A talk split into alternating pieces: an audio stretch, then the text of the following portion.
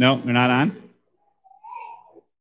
Now we're on? All right. So if you're tuning in online, we're glad you could join us remotely um, on our YouTube channel or the uh, ncfchurch.org front slash live. If you're here in person, we're glad you could be here. Appreciate you all wearing your masks so you get in and then see, uh, sitting down. That's awesome. Um, we're not running normal uh, children's ministries at this time for obvious reasons. And uh, just, but we want you to know that there, uh, if you if you do need to be excused with one of your children, the, the nursery has a speaker in it, so you can actually go into the nursery area, and uh, and you should still be able to hear stuff uh, and see through the window right there. It's it's just on the right side here. Um, if you find that there's not enough seats and you need to separate some seats or move them around, that's totally okay also. So we have a pretty full house, people still coming in, but we're glad you could be with us today. And uh, we're actually going to be diving into a topic we haven't talked about really in this way, which is the Bible. I, we always talk about the Bible. We're going to be talking about it a little bit differently today, and I'm really excited about that. So uh, we're going to start off with a, a word of prayer, and uh, and then we're going to dive in together. So we'll give everybody just a second to get their seats, and then we'll pray together. All right, let's pray. Father, we are grateful for a chance to get together today. We're so thankful for your love for us and for your grace and your mercy in our lives. Thank you for loving us enough to send uh, our Savior, Jesus, to come and to, to pay the penalty for our sins and to allow us to have a relationship with you.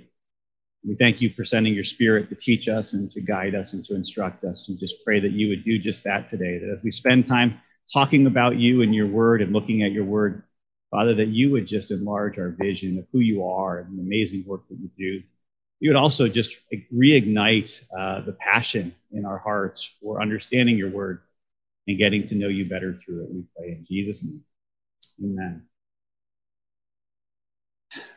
Well, I know over the past couple months, probably, we've all been talking about all the things we can't do because of the pandemic. I mean, isn't that true? It's like, can't do this, can't do that, can't do this. And I think probably one of those words that we talk about and the way people feel during this pandemic is it's like cheated. Cheated out of graduations, cheated out of funerals, cheated out of weddings. Just feel like I haven't been able to do all this stuff. And I thought, well, how about we flip that? And let's just focus on some of the things we have been able to do through this pandemic time that maybe we didn't have a chance to do before. I've noticed people spending a lot more time as families than ever before. And I think that's awesome. Uh, just seeing the number of people who are actually like spending time together is really cool. I know a lot of people have caught up on home projects. How many of you have done at least one major home renovation project? Well, absolutely. So that's really cool too. For me, the pandemic provided an opportunity to be involved in a Bible study in First John with, with Seth, and we got to teach it together. It was really awesome. But normally, my schedule is so busy with other things that I don't get a chance just to have a Bible study like that. And it was really cool. And I think one of the things that really impressed me about First John was just how much John connected First John to the Gospel of John to the book of Genesis. Just really awesome the way he connected all of the scriptures together for that. And I realized that John had a pretty good understanding of the law and the prophets. And it made me think a little bit about some things. It made me think, as again, we're looking at the exile John referred to the law and the prophets, but John had the law and the prophets. If we go back to the exile, the Babylonian exile took place in the 700 BC, okay? So, and actually even after that, but in that range. So, what does that mean? That means the law of Moses hadn't even been recorded officially yet and accepted. It, been, it had been recorded when he gave it and it had been read, but there was no like official proof text of the law of Moses yet in print in any at the temple. Um, it means that the prophets had shared their messages, but they weren't in print either. The scrolls might have been passed around a little bit if they were recorded, which means that the Jewish exiles, when they went into Babylon, they had no Bibles, they had no scrolls, they didn't have the Word of God for at least 70 years. They didn't have access to the Word of God. They didn't have access to their synagogues, which is where they would learn it. So, how do you learn about God and how do you learn about the law? For some of them, it was over 300 years before they actually got back to the place where they were able to hear the word of God. 300 years. And this is where we see in the book of Nehemiah, chapter 8, in verses 1 to 3. I want to read that together this morning. Nehemiah chapter 8, 1 to 3. It had been almost 300 years since some of the Jews had gone into exile. 300 years. In Nehemiah chapter 8, verse 1, it says, all the people gathered together at the square in front of the west gate. And they asked the scribe Ezra to bring the book of the law of Moses that the Lord had given Israel. And on the first day of the seventh month, the priest Ezra brought the law before the assembly of men, women, and all who could listen with understanding. And while he was facing the square in front of the water gate, he read out from it from daybreak until noon before the men, the women, and all those who could understand. And all the people listened attentively to the book of the law. we were joking this morning about starting off a Sunday morning service and just having like David come up here and just like read the, the whole Old Testament to you for like an hour or two and then just dismiss you when you're gone. And, and Jason was commenting, yeah, probably nobody would come back the next week. I mean, could you imagine showing up on a Sunday morning and just having the book of just the Bible just read to you? That's it. It's exactly what they did from sun up until noon, four hours, five hours, whatever that ended up being, just listening to the book of the law. That's the only way they could take it in. They didn't have this in front of them. And, and I think as, as modern day church people, we, we think that this has always been ex- in existence, kind of like Genesis 1 1 happened and boom, there was a Bible, you know, because that's how we kind of treat it. It's like always been around, and it hasn't. We want to talk about that a little bit today. But what if you were forced for 70 years to be away from the church without a Bible or a Bible app? What would your faith look like? What if you were forced to be away from the church and the Bible for 300 years? What would your faith be like? Now, we hope to get into Nehemiah a little bit more in the future. We're going to be talking through the prophets and the exile period together. But for now, I think it's more important for us just to think about the Bible. And that's really what I want us to focus on today is, is this book. Um, I want to give you some background I want to give you some timelines because I do believe that we think of this book, it's just always being there. When we read the Bible and we hear about the scriptures and we hear about the different passages where they're referring to the Word of God, we automatically assume all of this. But I think timelines are really important. So I'm, I'm actually going to get, some of you are going to be like, this is really cool. And some of you are going to be like, oh, really? A timeline? So whichever camp you're in, just kind of have grace for the other one. I want us to look at a timeline here. If, yeah, there we go. So 722, 721, the northern kingdom um, is actually destroyed by the Assyrians, and 10 of the tribes go into exile. Okay, so this is 721 BC. You have Israel is in two different camps. Remember that happened under Solomon's reign. Israel was split, and you had a northern tribe after, and you had a southern tribe. And the, and the northern tribe was 10 tribes, and they went into exile in 722, 721. Oh, about 150 years later, the southern kingdom, Judah, goes into exile. The first temple is destroyed, and Babylon takes over. This is the, the story of David. In 450 BC, the Torah, or the Pentateuch, the first five books of the Bible, are actually starting to gain recognition as the scriptures in the Jewish community. This is from a Jewish publication, by the way. So that means that the first five books that we call the, the Pentateuch, so Genesis, Exodus, Leviticus, Numbers, and Deuteronomy, they didn't exist as a canon where the religious leaders accepted all of them as the scriptures until after the exiles took place. That's pretty, I think it's just amazing. It's like, but they talked about the law of Moses all the time, but they hadn't put it all together yet. In 250 BC, we have our first Greek translation of those five books. In 201 BC, we have the prophets. So at this point, we have the law, the Pentateuch, the Pentateuch, okay, so the Genesis, Exodus, Leviticus, Numbers, Deuteronomy. So the books of Moses, we have that. And we have the prophets at 201 BC. Uh, and then after the death of Christ, from 50 to 125 AD, we have the New Testament being written. And then in 90 to 150 AD, we have this third group of Old Testament books that come into play, which are the writings. So you have the law, the prophets, but after the New Testament, then we have the writings.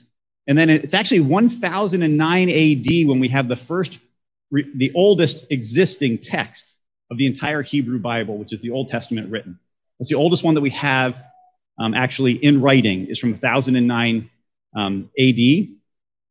And then it was 1500 to 1600 when the Protestants formed their canon, meaning this,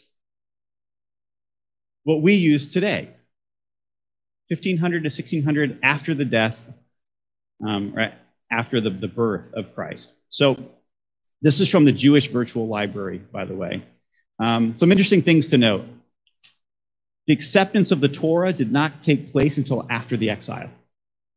Now, they still had the law of Moses, and they would read from it, like we read in, in Nehemiah chapter 8, but the actual first five books being accepted as the law of Moses, those five selected books, that didn't happen until after the exile.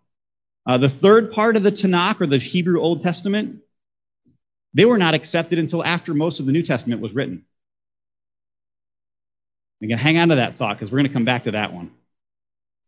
Um, while there's a lot of debate about when the Tanakh or the Old Testament of our Bibles was compiled, um, we actually know when the Septuagint was written, but we don't know when the first time that all of the Old Testament that we have was compiled together. Um, it was not believed to be compiled until about a thousand years after the birth of Christ. And then I guess the first time that the New Testament and the Old Testament writings come together and is considered together, um, obviously not with, uh, is around 382 AD, um, which is the Council in Rome. And they had extra books that we don't have in our Bibles today, in our Protestant Bibles. And so it's, it's really interesting that we look at the Bible and we're like, okay, I've always thought it was this way, but it hasn't been this way since until about like 1600s. Before that, it was a lot of other different things. It had a lot of different forms, and people were questioning is it the Word of God or isn't it the Word of God? And we look at it and we go, of course it's the Word of God. It's the Bible. We have it in print. It says Bible on it.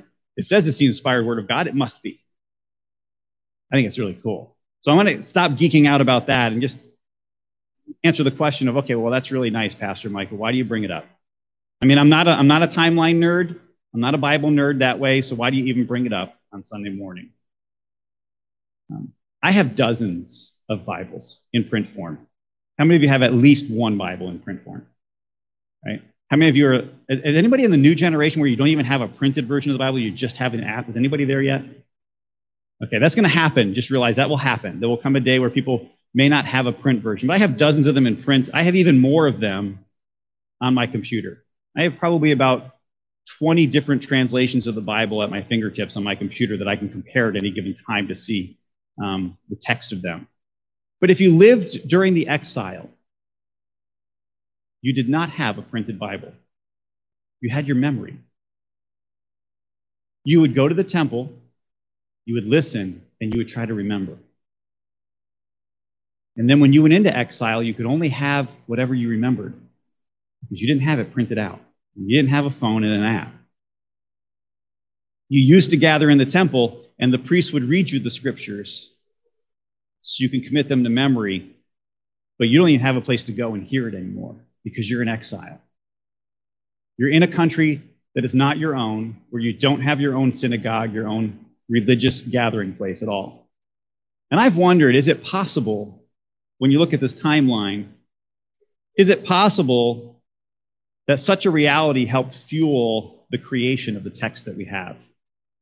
In other words, if you went through the exile and you didn't have stuff written down, and you went almost 300 years without getting together to, to read God's scriptures, do you, do you think that might have motivated people to start saying, okay, let's, let's focus on understanding what the, the books of the Torah are, and let's make sure we document those and get those out to people? And let's make sure we have the prophets together. And let's make sure we, we consider God's word and make sure people have access to it. That's speculation, but I think it's there's probably some precedent for that mindset because if you look at countries right now that are persecuted where they can't have the Bible, you will find that they're very careful about protecting it, preserving it, memorizing it, and distributing it. And I imagine if you were in exile, you would be doing the same thing. But I think it's possible I think it's possible that we as a modern church, because we have such access to digital versions and print versions, that we've probably taken it for granted and probably need to make an effort to rediscover the scriptures and the beauty of them.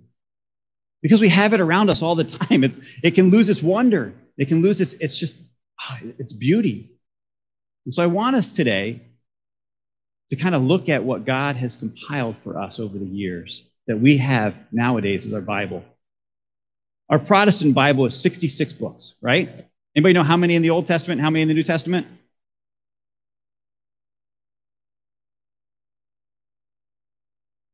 Pop quiz. If you can answer this one right, you get to leave today. Come on. 66 books total, 39 in the Old Testament, 27 in the New Testament in our Protestant Bibles. Now, if you have a Catholic Bible, you have other books that we don't have. If you have certain Orthodox Bibles, you'll have some different books even than those. But in our Protestant Bibles that we have today, 66 books, 39 in the Old Testament, 27 in the New Testament. Now, the Jews didn't have that. The Jews don't have our New Testament. And we said we had 39 Old Testament books. The Jews actually only have 24 books in their Old Testament. They're like, well, wait a minute. They have them kind of broken down differently. So we're going to geek out on that for a second here. So just, just because you know, oh, maybe I am.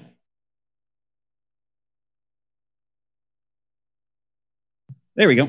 So the Jews break the Old Testament down into three sections. Okay, there's the Torah, which is the first five books of the Bible. There's the second group, which is the prophets, and they have eight prophets. And you see, they, they go Joshua, Judges, Samuel, which we don't consider one of the prophets, but he's in the prophets. Kings, we wouldn't put in the prophets, but they do. Um, Isaiah, Jeremiah, Ezekiel, and then they have 12 minor prophets that they just throw in all together at once. Okay? We break them all out. And then they have the 11 books of the writings. So we talked about the fact that the writings didn't actually weren't actually accepted into the Hebrew canon until after the New Testament was written. That's these books over here. So even Psalms and Proverbs were questionable up until after the time of Christ. Think about that. That's amazing. We have Song of Songs, we have Ruth, Ecclesiastes, Esther, Daniel. Some of these are like the favorite books for us with our children, aren't they? These were questionable up until after the time of the New Testament writings. So they're referred to as the Torah, the Nevi'im, and the Ketuvim. And when you take those three letters, Torah, T, Nevi'im, N, and then the K for Ketuvim, you actually have T N K, Tanakh. Okay, you, they add the vowels in between to help you with it, but that's where you get the Tanakh and why I've highlighted those letters. So it help you remember that. Torah, Nevi'im, Ketuvim, Tanakh, Old Testament. This is the way the Hebrew Bible was broken down. It's a little different than we have. Um, but this is all just organization, right? The Bible is more than just a compile of random works.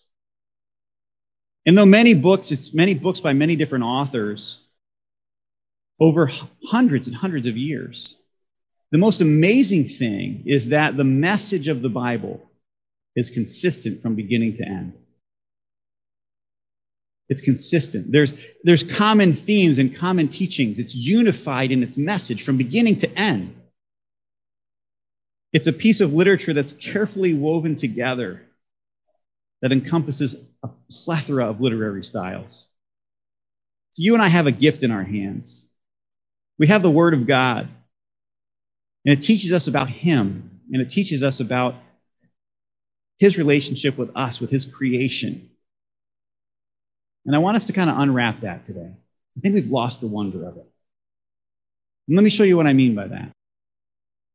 How many of you are familiar with 2 Timothy chapter 3, verses 16 and 17? Some of you are like, yeah, I think I even had that one memorized. Some of you are like, maybe if you read it for me, I can tell you. Okay, 2 Timothy 3:16. All scripture is inspired by God and is profitable for teaching, for rebuking, for correcting, for training in righteousness, so that the man of God may be complete, equipped for every good work. Now, when you read these verses, when you think of these verses, what are you thinking? When it says all scripture is inspired by God, what comes to your mind? What do you think of when you think of all scripture? I'm not going to go on to you answer. The Bible, the whole Bible, right? Anybody else? Many scholars put the writing of this book around 67 AD ish, which means that that third group of writings from the Old Testament weren't accepted yet, that the New Testament hadn't been canonized yet. So the only thing you really have that's been accepted as scripture at the time of the writing of 2 Timothy is the law and the prophets. So when Paul is writing to Timothy, he's writing to a church in Turkey. It was probably full of non Jewish believers as well. And he writes to them, he writes to Timothy this reminder that all scripture is inspired by God. And yet, the only scripture he would have that was confirmed at that time is the law and the prophets. You could possibly read this passage this way Everything written in the law and the prophets is inspired by God and is profitable for correction and for training. See, now that's different than the way I viewed that verse, because I viewed the verse from a New Testament modern church era where the Bible has existed since Genesis chapter 1. So anytime it refers to scripture, it must be referring to everything that I have in my hands. But what Paul would be probably referring to in that passage would be the law and the prophets. And yet, and yet, most of us spend very little time studying the law and the prophets, right? We spend the majority of our time in the New Testament I mean, we like the good stories of the Old Testament, but don't get me into genealogies. I have no time for that, right? I don't want to know the names of everybody who came from Israel back to the temple after Ezra built it. I really don't care about the names of all those people. Don't make me go through that. And don't make me read all of those laws about if an animal falls in a pit and what I have to do with it, right? Like, I don't have anything to do with that. Just give me the good stories. I want the David and Goliath. I want the Jonah. I want the Daniel and the lion's den. I'll take those. Yeah, I'll take Genesis too. Most of Genesis is pretty good. And then the rest of it, I'll just skip to the New Testament. I'll hang on to that. But Paul is saying that that whole Old Testament, the law and the prophets that we had, actually wasn't even the whole Old Testament then, it was just the law and the prophets, that all of that is able to teach us and to encourage us and to correct us. I think it's pretty amazing. All of that is profitable. But we have this mindset, I think, is very similar to probably what Timothy was struggling with in his Gentile church that, well, that's the history of the Jews. It doesn't apply to me. That's, that's their history. That's their people. That's their laws. It doesn't have anything to do with me. I'm part of the New Testament church. But Paul was reminding Timothy that that law and that prophets, it applies to the church. Not in the keeping of every letter of the law, but in the principles and the lessons and the God of the Old Testament and his relationship to mankind. The entire Bible is an amazing book. And the more I learn to view it all as the inspired Word of God, the more amazed I am at what I've missed and how cohesive it really is and how much it has to say. I cannot think of any other book that has so many authors and so many different literary styles and yet stays consistent.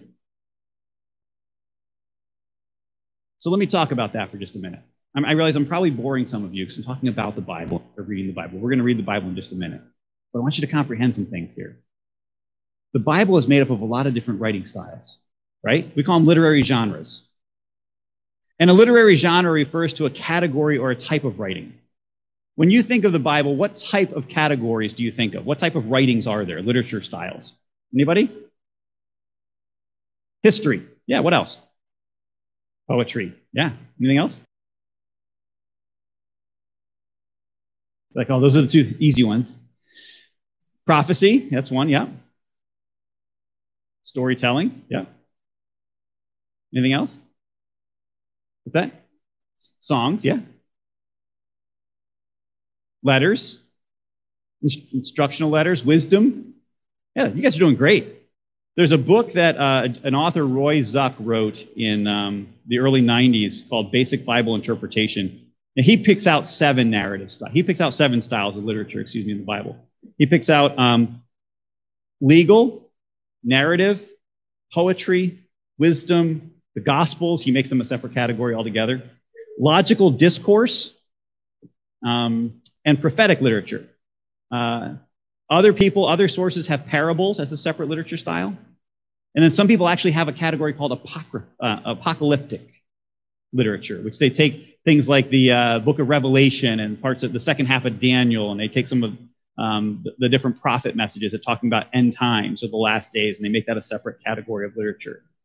Um, it's really not important that we settle on whether there's five or nine or 15 different styles of literature. But I think it is important that we understand that the Bible has a lot of different literary genres in it, literary styles in it. Let me show you why this is important. I brought with me three books. I brought with me a biography on Martin Luther. Okay? I also brought with me a book that my son gave me, which is The Great Divorce by C.S. Lewis. Have you read this one? Great book. And then I have this other one by Tim Chester called You Can Change. Now, this one's kind of like a you know, let's talk about ways you can make changes in your life and, and how God's Spirit can help you make those changes. This one's an allegorical piece that's kind of like a story telling another story. And this one is a biography of Martin Luther. If you were to read this biography, what would you hope the outcome would be? Like, what would you hope to get out of reading this biography? Information about what? about Martin Luther. And what else? Encouragement from his experience, perhaps an understanding of the history of his day and what it was like to be in, in his day and in his time, right? Would you come away with it like with a list of 10 things you could do to be like Martin Luther? Probably not. Probably not. It's not why you're reading a biography. But if you were reading this book, You Can Change, you're probably thinking, I want to come away with a couple things that I can do that will help me change, right? You're going to come away from this book a little bit differently than you would from the biography. And then what about this one? It's an allegory. If you're reading this book, what are you hoping for at the end? What's the, what's the end goal? What's that, Connor? To think. Yeah, you want it to challenge your thinking and to make you start to really Think through your life and your circumstances, and in this case, your faith as well. This one might be more contemplative. This one might be more motivational. And this one here might be just more inspirational. This one's to inspire, one's to motivate, and one's to contemplate. Yeah, I don't come to each of these books with the same expectation, and I don't pick them up for the same reason. And when we approach the scripture we have to realize that there is poetry and there's allegory, there's parables, there's history, there's biographies, there's even instructional letters. And every one of them that we come to is meant to engage us in a different way. It's meant to make us think about things differently. Some for us to contemplate, think about, some to inspire, some to challenge us on things that we need to be doing. I want to give you a little video because I know you'd rather watch a video than listen to me. I'm going to give you a short little video from some guys at this place called the Bible Project. If you've never seen the Bible Project, you need to check them out. They're awesome. But they actually talk about, they actually take the scriptures and they break them down into three different literary styles. And they talk about it in one of their videos. I just want to pop this up for on the screen for a minute. Hopefully the audio will still come through uh, for those of you that are tuning in online. And then we're going to talk about a couple of these. Oops, wrong one. What happened?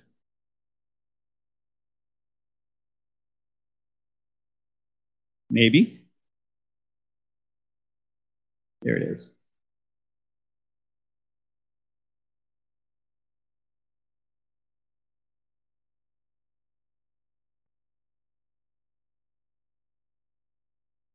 You have sound?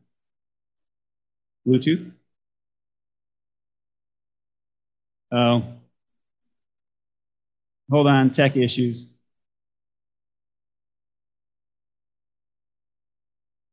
we did not get a chance to uh,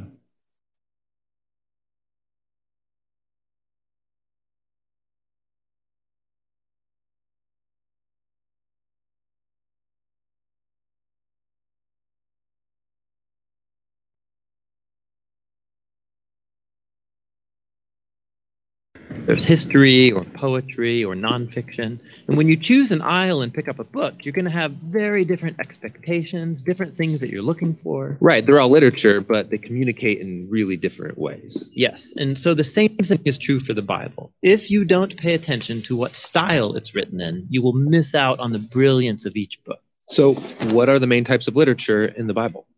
Well, first and foremost is narrative. It makes up a whopping 43% of the Bible. After that is poetry, which is 33% of the Bible.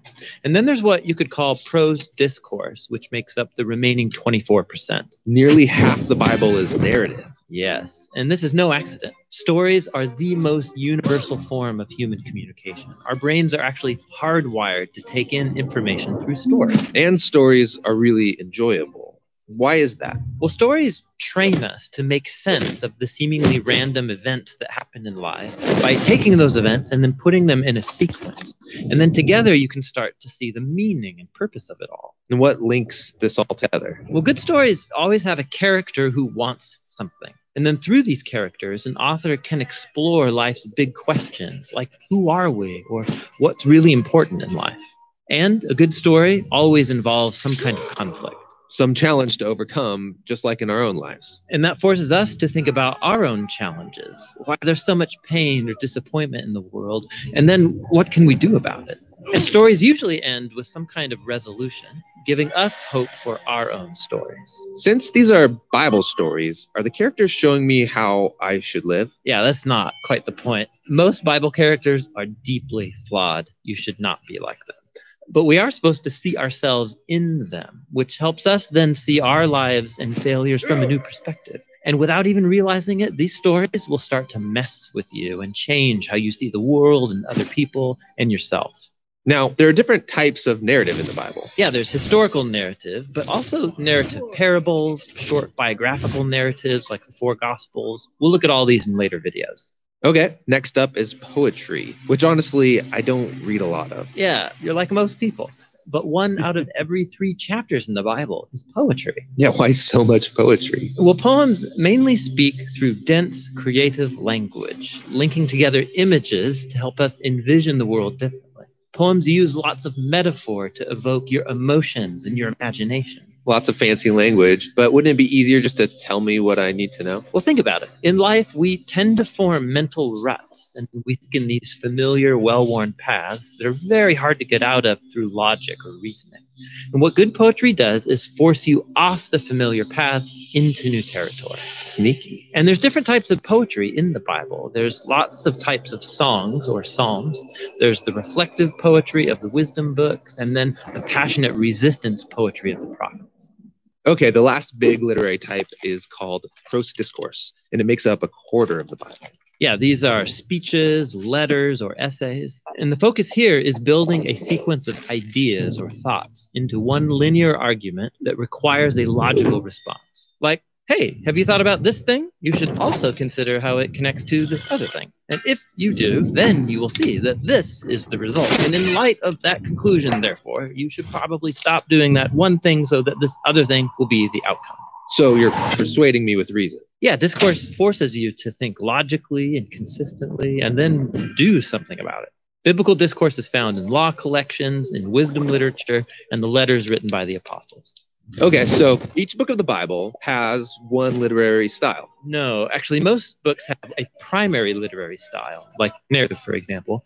But then embedded in the narrative, you'll come across poems or parables or collection of laws. Every biblical book is a unique combination of literary styles. And to read that book well, I need to be familiar with each literary type and how it works. Yeah, so you know what to pay attention to and what questions you should ask. All right, so they end there, and we're going to hold that off there. Um, it goes on a little bit more. But you get the idea. There, there's all these different styles of writing, and each one requires a different response and is meant for a different reason. Um, I like the fact that he breaks it, that they break it down into the different ways that we process information. I find that most of us in the church world, we focus on the prose discourse or the logical discourse is the other way that it's referred to. It, we like the arguments, we like the things to do. We want to-do lists. We want to walk away, especially on a Sunday morning. We want a message where we can walk away with a couple things we need to know and a couple things we need to do. Logical discourse. That's what most of our preaching is about nowadays. Um, if you've ever read a book like How to Win Friends and Influence People, um, then, then you, you read it so that you can have a strategy on how to improve. If you've read a book like The Five Love Languages, any of you read that? Yeah. Hopefully you read that book thinking, I'm going to learn how to speak my wife's or husband's love language better, not just, well, I'm going to get a list of things for them to do. But you read a book like that so that you can learn how to live better. And that's what logical discourse is about. It's like reading the book of James in the New Testament. It'd be a great example of this. Um, James chapter 1, verses 2 through 4. If you have your Bibles, flip over to there. I'm going to give you an example of this logical discourse. Um, James, I think, is a great, great author in this area. James 1, verses 2 through 4. James says, Consider it a great joy, my brothers and sisters, when you experience various trials, because you know that the testing of your faith produces endurance, and let endurance have its full effect, that you may be mature and complete, lacking nothing. So consider it joy when you have problems, because you know your problems are going to help you trust God more. And if you trust God more, then you're going to be more complete and more mature in your faith. That's logical discourse. We studied the book of First John. First John chapter 2, verses 3 through 6 is another great one. Listen to John's logic and argument here. First John chapter 2, verses 3 through 6. This is how we know that we know him, if we keep his commands. The one who says, I have come to know him, and yet doesn't keep his commands, is a liar, and the truth is not in him. But whoever keeps his word, truly in him the love of God is made complete. And this is how we know that we are in him. The one who says he remains in him should walk just as he walked. I mean, he's got stuff all over the place. You can't say you love God if you're not walking in him. And if you're walking in him, you're going to love him and you're going to love others. And if you don't, then you really don't love him. He goes back and forth. The, the book of First John is like a mind bending um, book that it just continually bounces back and forth with these logical arguments. And while prose discourse or logical um, discourse is not the largest section of scripture, I think if you looked, if you think back on the churches you've attended, if you look online at church websites where they have their sermons posted, this is where the modern day church spends probably at least 80 to 90% of its time. 80 to 90% of our time as a, as a modern church is spent in logical discourse, even though it's only about 24, 25% of the scriptures. And even though the Apostle Paul told Timothy that all scripture, law and prophets, is profitable for teaching and instruction and learning. We spend most of our time here because honestly, it preaches well. It just, it does. It's like, here's what you need to know and here's what you need to do. And that's how I was taught in Bible school to preach. We'll talk about that more next week, Lord willing. Um, it appeals to our Roman mindset, our logical mindset, um, to have something that we can wrestle with and argue and come away with something we have to do. But the biggest section of Scripture is probably the narrative section. And if you look at historical narrative, when you learn history in school, sometimes the lessons have applications. Like if we were studying right now civil rights in history class, obviously there's applications even to our current society today. Watch the media. We teach history sometimes so that we can grab lessons from it. Sometimes it's just so that we can learn what took place. If I'm reading about the presidents of the United States, I'm not necessarily reading that so that I can think of, of things that I need to apply in my life. If I'm reading about maybe some of the social injustices, I might be thinking about things that I need to be more active in. So sometimes history is meant to give us lessons, and sometimes it's not. Um, I think this is very similar to much of the historical narrative of the Old Testament. When we read about the wilderness wanderings of Israel, or in the New Testament, we read about the book of Acts, where the church was launched, or the majority of the Old Testament um, and the gospel narratives. It's all it's it's narrative. Joshua chapter one, verses one through three. So do you have you have your Bibles again? Flip to Joshua chapter one. It reads like a story. It's a narrative passage. The book of Joshua is. In chapter 1, verse 1 of Joshua, verses 1 through 3, it says this After the death of Moses, the Lord's servant, the Lord spoke to Joshua, the son of Nun, Moses' assistant. And he said, Moses, my servant, is dead. Apparently, the idea that Moses is gone is important because it's been repeated a couple times here. Moses, my servant, is dead. And now you and all the people prepare to cross over the Jordan to the land I'm giving the Israelites. I have given you every place where your sole of your foot treads, just as I promised Moses. So it starts out as a story. You have a little bit of a context. Moses is dead. Joshua is the new leader. They're going to enter into the promised land. It's picking up on a previous story. It's narrative. It's a great narrative, too, by the way. Um, we also see this in the Gospels. The Gospel of Luke, chapter 1. Are you familiar with the Gospel of Luke? It was written by who? Trick question. Luke, right. Written by Luke, and Luke was a physician, very detailed guy. Also had a very big heart for the poor and for those that were underserved in the society. You'll see that throughout all of his readings, all of his writings, excuse me. Luke chapter 1, verses 1 through 4 starts out this way. Many have undertaken to compile a narrative about the events that have been fulfilled among us, just as the original eyewitnesses and servants of the word handed them down to us. So it also seemed good to me, since I have carefully investigated everything from the very first, to write to you an orderly sequence, most honorable Theophilus, so that you may know the certainty of the things about which you have been instructed. It's a narrative. He even says it. I thought it would be good to write down this narrative, this story that's telling what took place during these times. And I'm going to approach a narrative different than I am an allegory, different than I am a self help book, even though it may have some of those elements to it.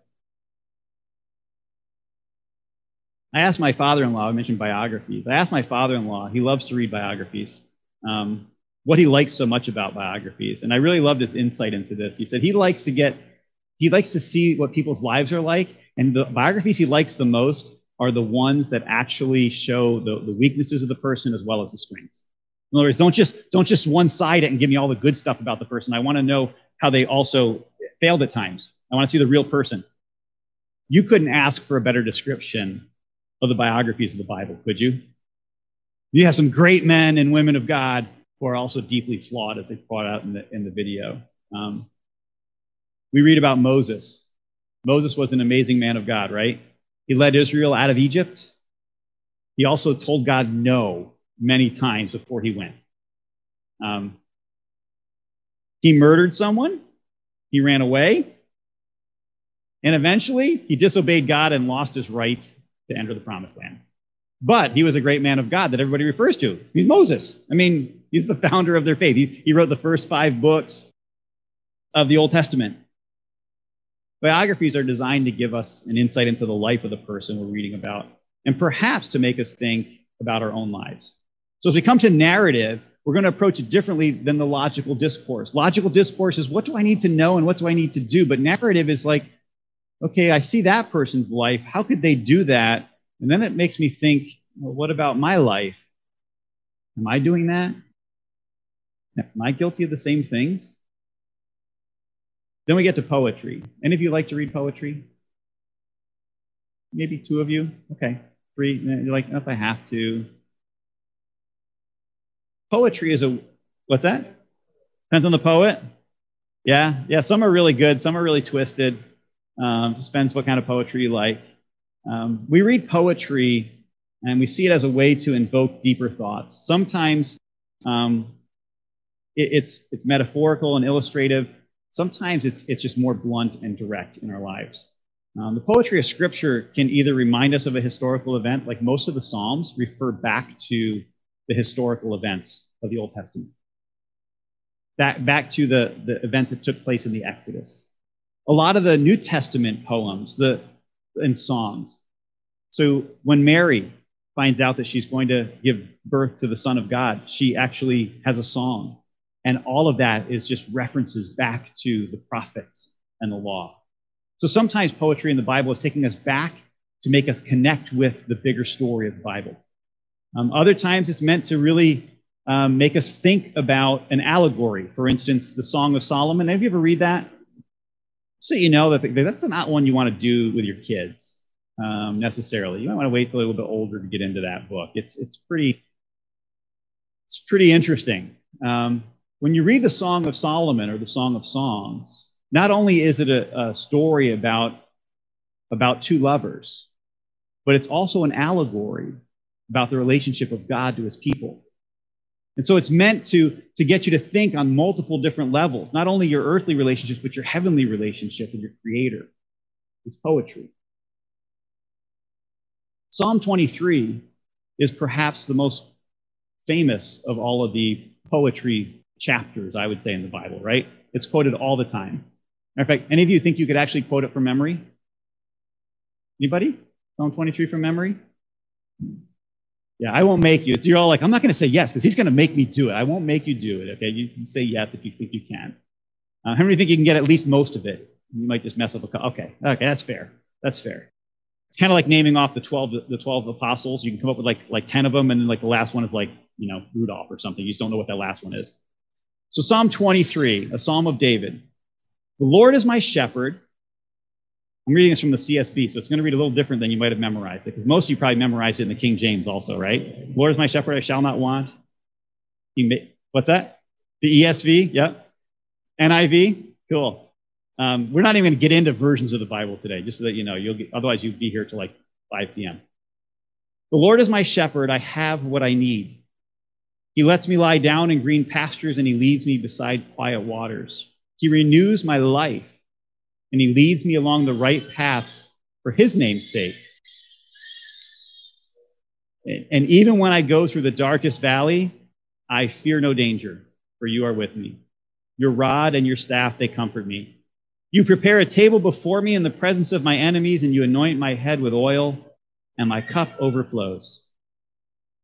Only goodness and faithful love will pursue me all the days of my life, and I will dwell in the house of the Lord as long as I live. Now, if you walk away from that thinking, I need to do better feeding wherever God is leading, you've probably missed the point of that psalm.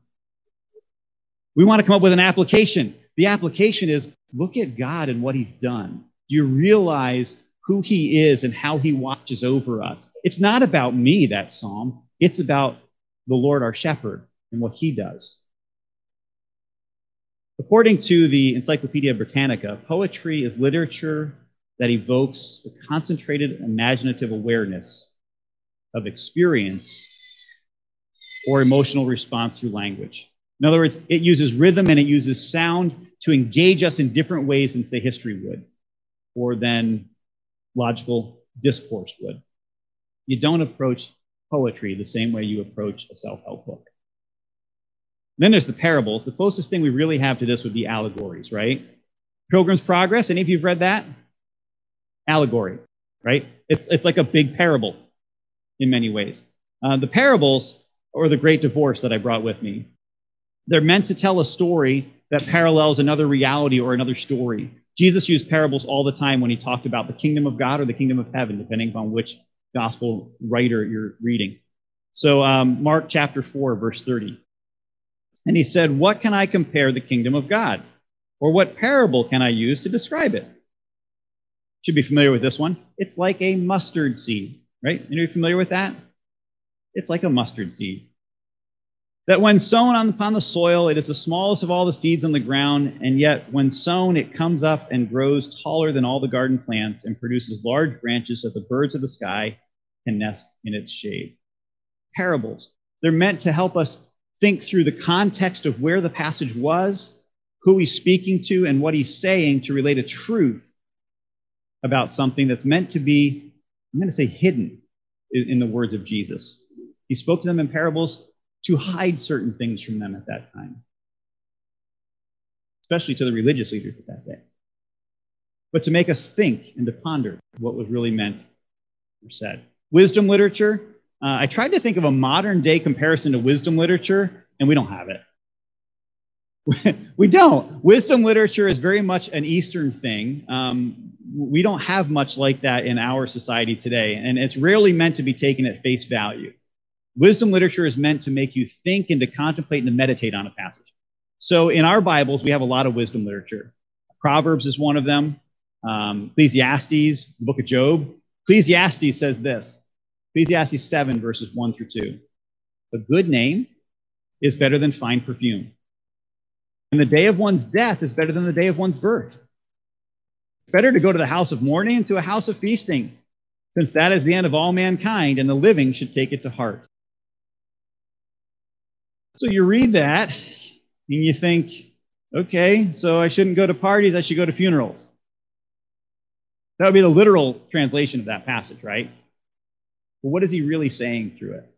And every time I read a passage like Ecclesiastes 7, it's amazing how much more insight I get into what he's really trying to say. What he's not saying is, it's better that you die than that you're born. He does say that in the next verse. But he's not meaning it in the literal sense. He's talking about a lot more than that. He's talking about the meaning of life and the purpose of life and our relationship with God. And we have to stop and we have to consider it. Now, some are a bit easier to comprehend, right? The book of Proverbs, a lot of little one one liners that are great in there. Just to show you that we shouldn't be taking them literally, my favorite proverb is one of my favorites is probably Proverbs 26 11. Have you memorized that one? You should. As a dog returns to its vomit, so also a fool repeats his foolishness. Isn't that a great? That's just a great picture. How many of you ever been grossed out by a dog returning to its vomit and eating it? Isn't that just disgusting? Like, I can't believe you brought that up, Mike. I, it's a disgusting picture that the author wants you to think about. Because to repeat the same foolish mistake over and over again, to struggle in the same area and wallow in the same sin over and over again is just the same as that dog going back to its vomit. It's gross. Then that dog comes up and gives you a big kiss. That's even grosser. Again, the goal of wisdom literature isn't to say we shouldn't eat our own vomit. That's not what it's saying here. It's trying to get us to think about our lives and our lives in relationship to how we live and how we're living for God. If you think about the nation Israel, they kept making the same mistakes over and over and over again, right? Any of you relate to that at all? Any of you have something that you struggle with over and over and over again? I don't want you to like raise your hand and confess at this point, but you know, um, I know I know a lot of people who struggle with things like pornography. I know people who struggle with anger. I know people who struggle with with talking about others and gossiping. And you do it, and you're like, I need to stop doing that. And then you do it again, and you're like, I need to stop doing that. And these proverbs are like defining what we're like at that point. It's a pretty graphic picture, but it's made to make us think about our lives, not just the lives of others and how we're going to live. Each type of literature creates a different experience and solicits, solicits a different response or emotion or thoughts.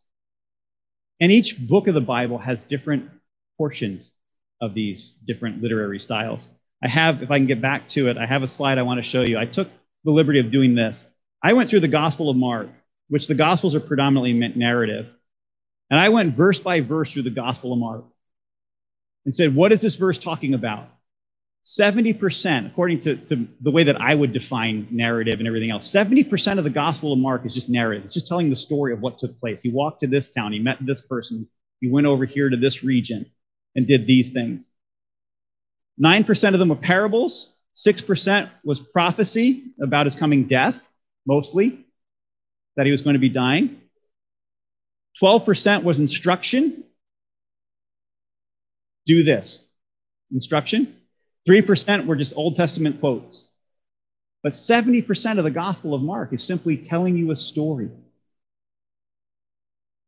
But there's also some teaching and there's some prophecy. So as you read through the Gospel of Mark, you come to the narrative part and you're meant to be thinking about the history of the people and what's going on in their lives. You're supposed to be getting an idea for their culture and the things that they're thinking through, like looking at Second Timothy and saying, okay, when he says all scripture, he's talking about the law and the prophets because his history and his culture is this time frame and this timeline. And this is what he's referring to, to these people who live in this region. Narrative. And then you have parables, teachings that we're meant to contemplate, with poetry. You have prophecy, which also is considered part of the poetry. If you add those two together, it's 15%, only 12% is instruction. So again, as you look at the relationship, 70% narrative, 15% of it is talking about poetry, and then you have about 12% that's talking about actual things that we should be doing. And most of them were specific commands to the disciples that may or may not apply to us, like go into this town and get a donkey. That was an instruction. I don't think Jesus has told me today I need to go into Carthage and get a donkey. Right? So it doesn't necessarily apply to me, but the lessons around it do. And you might be thinking, all right, Pastor Mike, you have officially managed to make me really question what a Sunday morning message is like. Why would you bring all this up? Well, it's not so that I can give you three application points to take home today that you need to know about the scriptures and five things that you need to do to be a better scripture student. That's not what the point is today. The Bible is not only one of the greatest literary compilations in the history of mankind, but it's God's story about his mission, his purpose, his people, and his work. We have the very words of God that tell us about him and what he wants to do in the world and, and through us into the world. Written over hundreds of years by dozens of authors, and yet it consistently tells the same story about the same God through many different styles of literature. I wanted to share what God has been teaching me about this gift of His Word. So I went to Bible college in the late 80s. I became an elder at NCF in 1990. And I feel like the more I read and study God's Word, the more I find out I just don't know. Just about the time I think I have it figured out, I'm just blown away with things that I never even saw before because God's word is so rich and so full of, of truth that you can't get it all in one pass. It'd be the rest of my life trying to figure it out. And the more I spend time in God's word, the more I learn not about the things I need to do. Yeah, that happens. But I learn about God and his heart. And that's why we have his word. As we continue to study God's Word together in the years to come, it's my prayer that we would rediscover the wonder of God's Word and the wonder of the God who created it. I want to leave you with a quote this morning. I know I've filled you with all sorts of facts and I've jumped you all over Scripture and I've given you charts and I've given you timelines. And you're thinking that's not very motivational, Pastor Mike. For me, it is because it helps me to understand just how significant this work is God. But He's given us His very words to consider, to read, to meditate on, to confront us when we need it, to make us think about life and how we live, not just from step by step, but in philosophy, in the way that we, that we view mankind, in the way that we view our relationships why Paul in Ephesians chapter 5 could compare Christ and the church as a bride and a, and a groom, because he's talking about bigger pictures of what God is doing and how it relates to each of us. There's so many levels of learning in God's word. And what I don't want to do is I don't want to scare you away from trying. Every time you read God's word, there's something else he wants to teach you. Every time you spend time going through a passage, there's something else he can show you about him and his heart. You could read it 70 times from front to back and still not know it all. And the more you learn, the more you read, the more amazing God is, and the more precious and beautiful this word becomes. So, what I would hope is that we would spend time in the years to come discovering all of God's Word, viewing it in the way that God had it written. Maybe He wants us just to contemplate something.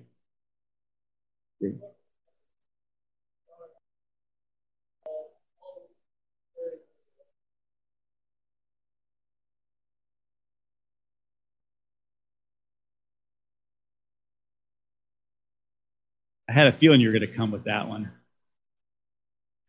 If I were to venture a guess, because Paul doesn't really say whether he felt his words were inspired. Uh,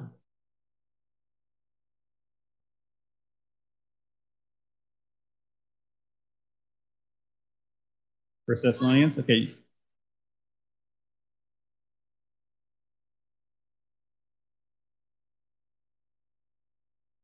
This is why we constantly thank God because when you received the word of God that you heard from us, you welcomed it not as human message, but as it truly is the word of God, which also works effectively in you who believe.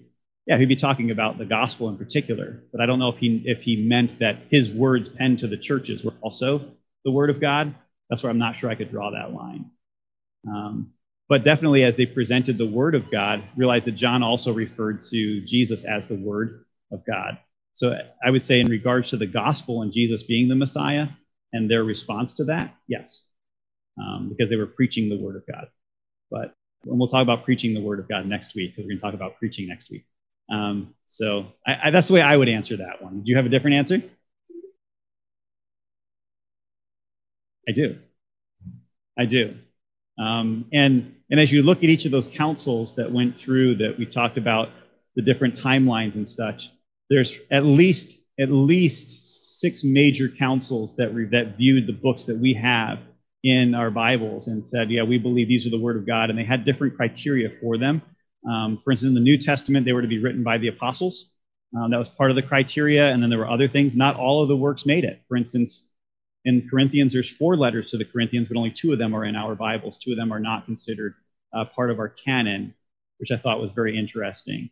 Um, so greater minds than I have debated this, and I'm going to go with what they have because I haven't, I don't have the knowledge to study the original manuscripts. Um, some of you are big on confessions and you understand some of the different, like the Westminster Confession and, and some of those other confessions. Those are actually places where they define um, what the Word of God is and what they see as the as the canonized scripture as well. So you can check some of the confessions that you might have studied. So do I think it is? I do think, and as we approach Second Timothy, and I think that's why David is bringing it up, as we approach Second Timothy, um, as a New Testament church, it is also appropriate for us to say that all scripture is inspired by God, Old and New Testament. It's also important, though, that we understand the context of what Paul was writing to Timothy, and that at that time he was specifically referring to what had been written, which would have been the law and the prophets at that time, because it helps us to understand what's going on in their church at that time. Is that what you're bringing up for me? Okay. All right. So uh, if you have other questions about that, I'll, I'll, take them afterwards and I'll direct them directly over to David. So um, it's because I'm preaching, I get to punt them all. Um, but we should have a, a, love and appreciation and a knowledge. Do you know where your scriptures came from? Do you believe that they're inspired word of God? Do you believe that they are valuable to, to show us how to live with God and for God? Uh, would be some of those questions we should be asking. But more importantly, you see it as a beautiful work that explains and describes and reveals to us an amazing God who loved us enough throughout all of history to continue to pursue us and to pursue us and to pursue us and to pay the ultimate price in giving his son so that we could have a relationship with him. Because that's the message that the Bible talks about over and over and over. In the book of Ephesians, the Apostle Paul writes this this is why, since I heard about your faith in the Lord Jesus and your love for all the saints, have never stopped giving thanks for you as I remember you in my prayers. I pray that the God of our Lord Jesus Christ, the glorious Father, would give you the spirit of wisdom and revelation in the knowledge of him. I pray that the eyes of your heart may be enlightened so that you may know what is the hope of his calling, what is the wealth of his glorious inheritance in the saints and what is the immeasurable greatness of his power toward us who believe, according to the mighty working of his strength. And I think that's my prayer for each of us today. And God has given us his word to reveal that might and that power and the greatness of what he has accomplished through Christ for us if we'll just spend time ingesting it, reading it, processing it, meditating on it, being confronted by it, just being in awe of it. Let's pray. Father, we thank you so much for your word. We thank you that you have taken the time and the energy. Your spirit has led and directed in the lives so many great men of faith that have penned your heart and your words for us to, to read and to understand today. Father, forgive us for taking your word for granted. Have so many printed versions and digital versions, and yet we can go all week without even looking at it until it's time for Sunday. But help us, Father, to have a love for you and for your word. Just to be amazed at the beauty of what you've compiled, to understand and to wrestle with the different styles of what you've written and the messages that are there. But not so that we can say, look how much we know, but so that in the end we can say, look how great you are.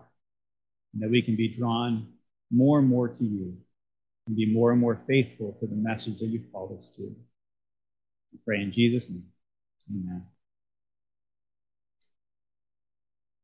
Yeah, I want to thank you for sticking through that. Um, we have not done a message about the Bible before.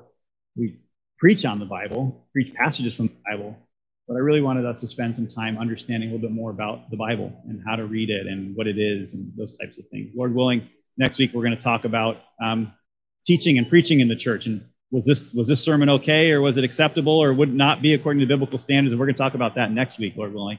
Uh, but before we leave today, um, David's going to come up. I'm going to invite um, the Pandoffs, all three of them, to come up so we can uh, pray over them. This is their last Sunday with us. What? No, no, no, no, no. So all three of the Pandoffs are up here, and uh, that's that's an announcement in case you missed it. Uh, so congratulations to Paul and Tavi. We're really excited for you. They are expecting. Um, he's. Thanks for the clarification. Yes, yes. Um, and do you, do you, you said you're going to find out if it's a boy or a girl? Eventually? Okay. This is all pretty new to. Well, I hope it's either a boy or a girl. How's that? Okay, yeah. So uh, we're really excited for you guys. And uh, we've really appreciated having you guys as part of our church family. Um, it's been awesome. Um, really appreciate the just all the different ways you guys have served, whether it was helping out with youth group or with watching people's kids or being a part of people's lives and their families and connecting with them for meals or playing drums or singing or whatever it was. We, you guys have been such a big part of this family over the last couple of years. We really are so grateful uh, for that time. And we know you've God's got a reason for you to, to leave this area and to go to Virginia. Um, and we are going to be praying for you for that as well. Um, since it is your last Sunday, I, I, I should I don't know my um, since it is your last Sunday, we'll give you a chance if you have any words of encouragement or um, things you'd like to share with the church family, you can do that. And then David's going to uh, pray over you um, as we finish up our time. You may.